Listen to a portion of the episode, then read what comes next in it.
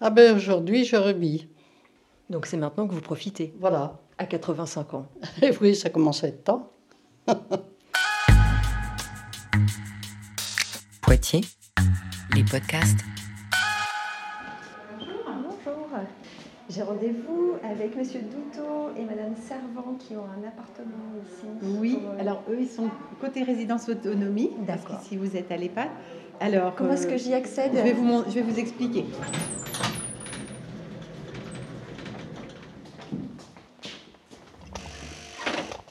Bonjour. Bonjour Monsieur, Monsieur Allez. Douteau. Oui, allez-y, vous en prie.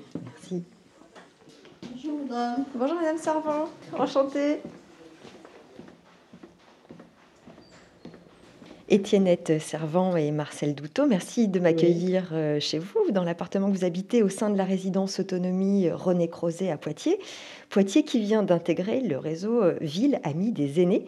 Et vous en êtes, puisque vous avez tous les deux 85 ans. Quand est-ce que vous vous êtes rencontrés tous les deux, si c'est pas indiscret? Dans quelles circonstances? Dans Marcel? quelle- dans, celle- dans quelles circonstances? Moi, je suis veuve, de- j'étais veuve depuis plusieurs années. Et puis, par l'intermédiaire d'un d'un ami de jardin, on faisait un jardin en commun.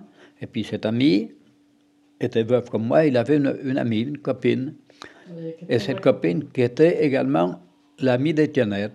Alors, bon, bah, au début, bon, bah, je connaissais François et puis Odette, et puis on se voyait ensemble. Puis un beau jour, bon, bah, On a Et- fait une sortie. voilà, Étiennette, on a fait une, sortie ensemble, et puis après, bon, ben, on a continué à se voir pendant quelques temps, et puis au fur et à mesure de, qu'on a fait connaissance, eh bien, ma foi, on s'est, re- on s'est mis ensemble. Alors, Étiennette, à cette époque-là, avait sa maison à Poitiers, rue de la Pierre-Lefebvre, moi j'habitais à côté du CHU, et puis donc, euh, on a continué à, se voir régulièrement, En hein, chacun. tout en étant chacun chez nous. Vous avez toujours habité euh, Poitiers, Marcel? Euh, non, disons que moi j'ai été élevé à la campagne, hein, dans la ferme de mes parents, Où ça?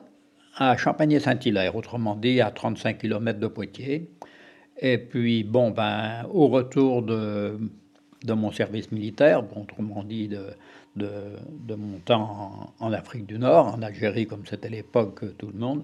Et puis à ce moment-là, bon, ben, le travail à la campagne, euh, les gens avaient acheté beaucoup de tracteurs, il n'y avait plus beaucoup de travail à la campagne. Donc je suis, je suis parti à, j'ai commencé ma carrière à France Télécom à Paris. À ce moment-là, je me suis marié, juste au moment de partir à Paris. Après cinq ans, je suis parti en Normandie, au réseau national, où j'ai resté, resté encore cinq ans. Et puis, j'avais demandé à revenir sur Poitiers, et je suis revenu à Poitiers. C'était en quelle année? Alors, je suis revenu à Poitiers en 70. Comment vous l'avez vu évoluer cette ville, Poitiers, en toutes ces années? Ah, ben, Poitiers a beaucoup évolué depuis toutes ces années. hein. Il, y avait, il y a eu déjà la voie Malraux, qui n'existait pas à l'époque. hein. Les accès dans Poitiers, bon, ben, ils étaient quand même euh, beaucoup plus, beaucoup plus limités. hein. Euh, J'ai connu la place d'Armes où c'était encore un parking de voitures. hein. Les voitures se garaient là-bas, mais il y en avait beaucoup moins que maintenant. Est-ce que vous avez des souvenirs marquants à Poitiers? Disons, euh, les inondations de 82 déjà, puis après, bon, ben, les, les arrivées du Tour de France, euh, le football quand il a été en deuxième division, euh, bon, ben, il y a eu- le centre hospitalier n'existait pas, hein, tout ça, ça c'est- j'ai vu, j'ai vu sortir tout ça de terre, alors effectivement que ça a été quand même une grande évolution. hein. Et vous, Étiennette, vous avez toujours vécu à Poitiers?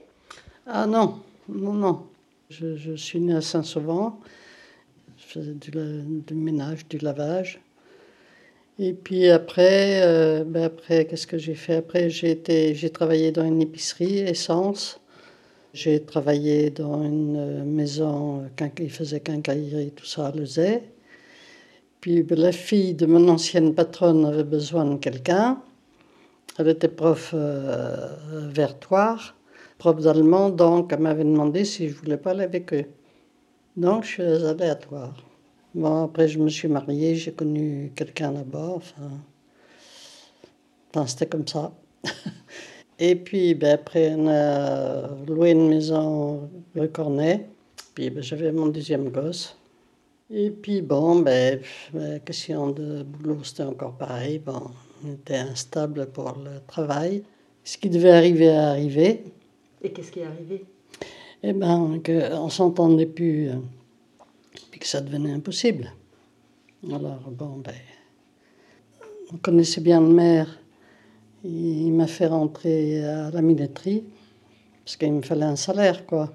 Et puis, bon, ben, quand euh, après on s'est séparés, il me fallait un salaire euh, du mois, quoi. Poitiers, les podcasts. Quand vous étiez jeune mère de famille, vous n'aviez pas forcément de temps pour vous, pour euh, les activités, les loisirs. Ben non, non, non, sûr. Et aujourd'hui? Ah ben aujourd'hui, je revis. Je revis parce que bon, ben il y a de l'animation. Euh, on peut se promener là, c'est plat. De- Parce que j'ai attrapé un, un vélo qui m'a fauché, j'ai une fracture du bassin. Alors donc c'est pour ça qu'on a déménagé de la rue de la Pierre-Levée pour venir là. Parce que c'est plat. Et puis bon, là, je savais qu'il y avait de l'animation. J'étais venue chanter il y a quelque temps. Alors, Donc depuis que vous êtes dans cette résidence, René Creuset, vous dites vous revivez. Ah ben exactement, oui, c'est sûr, c'est sûr. Pourquoi? Eh ben parce qu'il y a des animations, parce que parce que j'ai moins de soucis euh, et tout. Donc c'est maintenant que vous profitez, Voilà. à 85 ans. Et oui, ça commence à être temps. C'est ce que je disais l'autre jour à une petite fille. et oui. Vous êtes en train de me dire que c'est presque les plus belles années pour vous? Ah ben là, euh, il y, a, il y a des massages pour le dos, il y a de la réflexologie, il y a pour la mémoire, il y a pour le chant, il y a, il y a quoi encore? Les jeux. les, des jeux, des jeux de, de quid. Il y a, y enfin, puis encore, je vais pas à tout, hein. Donc vous avez un emploi du temps euh, bien rempli. Voilà, voilà. Puis bon, moi, je fais quand même, on fait la cuisine. On va pas manger au restaurant ou pas tellement. Puis là, j'ai pas à avoir les ouvriers pour telle ou telle chose de la maison, ainsi de suite. Là, bon, on appelle et puis ils viennent s'il y a quelque chose qui va pas. Parce que ça, je commence à en avoir plus que marre aussi.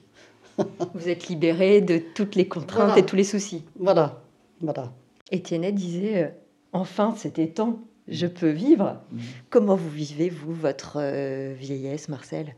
Bon, disons, euh, la vie normalement. Bon, ben, comme euh, je vous l'ai dit, j'ai toujours eu mon jardinage, euh, ma maison, et puis, bon, ben là, bon, ben, actuellement, je me partage une bonne partie du temps ici avec Étiennette, et puis, a peu- bon, à peu près tous les jours, je vais passer soit l'après-midi, des fois une matinée à la maison pour continuer à faire mon jardin, et puis entretenir ma maison, voir mon courrier tout, voilà.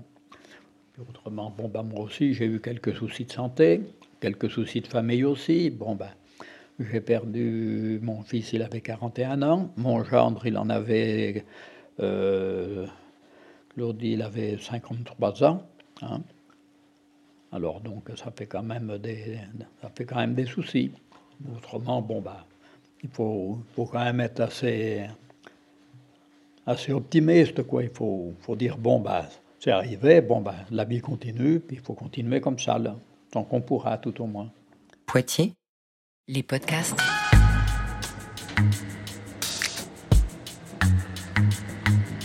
Retrouvez tous les podcasts de la ville de Poitiers sur poitiers.fr.